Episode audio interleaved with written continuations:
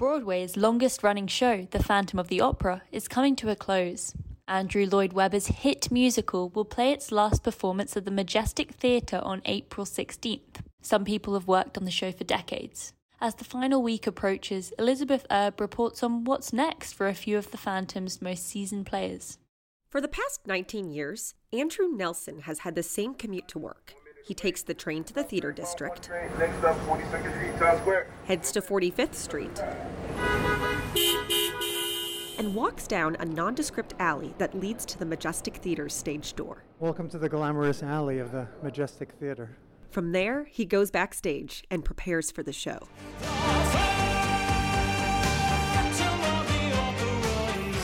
60 year old Nelson is the dresser for the actor who plays the title role. He's responsible for making sure the Phantom's cape is ready each night. But because he's been with the show so long, he's finding that applying for new jobs is tricky. When I was putting my resume together last, I was like, how do I do this? It's been 19 years since I've had to put a resume together. My niece, thank God, I sent her a resume. I was like, I have no idea what I'm doing. And she was like, I'll help you.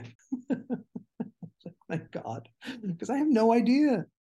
But his challenges are more than just resumes. A lot has changed since he started working on Phantom, including colleagues in the industry. All of the contacts that I had are no longer around. For me, it's like starting out fresh again, which is a challenge, but it's also an exciting challenge because you get to meet all new people and start fresh. For other people in the show, the ending is daunting, like actor Greg Mills, who's worked on Phantom for 16 and a half years. It's scary because you know you're like what's what's next what job you know are you going to have to pay bills and stuff like that He's taking matters into his own hands by exploring a different passion of his photography. He's documenting backstage life in the final weeks of the show. One of his photos was recently published by Forbes.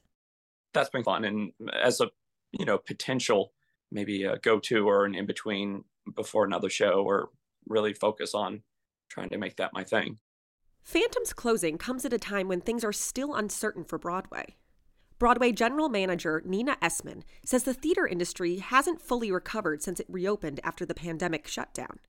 What's happening now is a combination of a few things. One is COVID and coming back from everybody changing their lifestyle.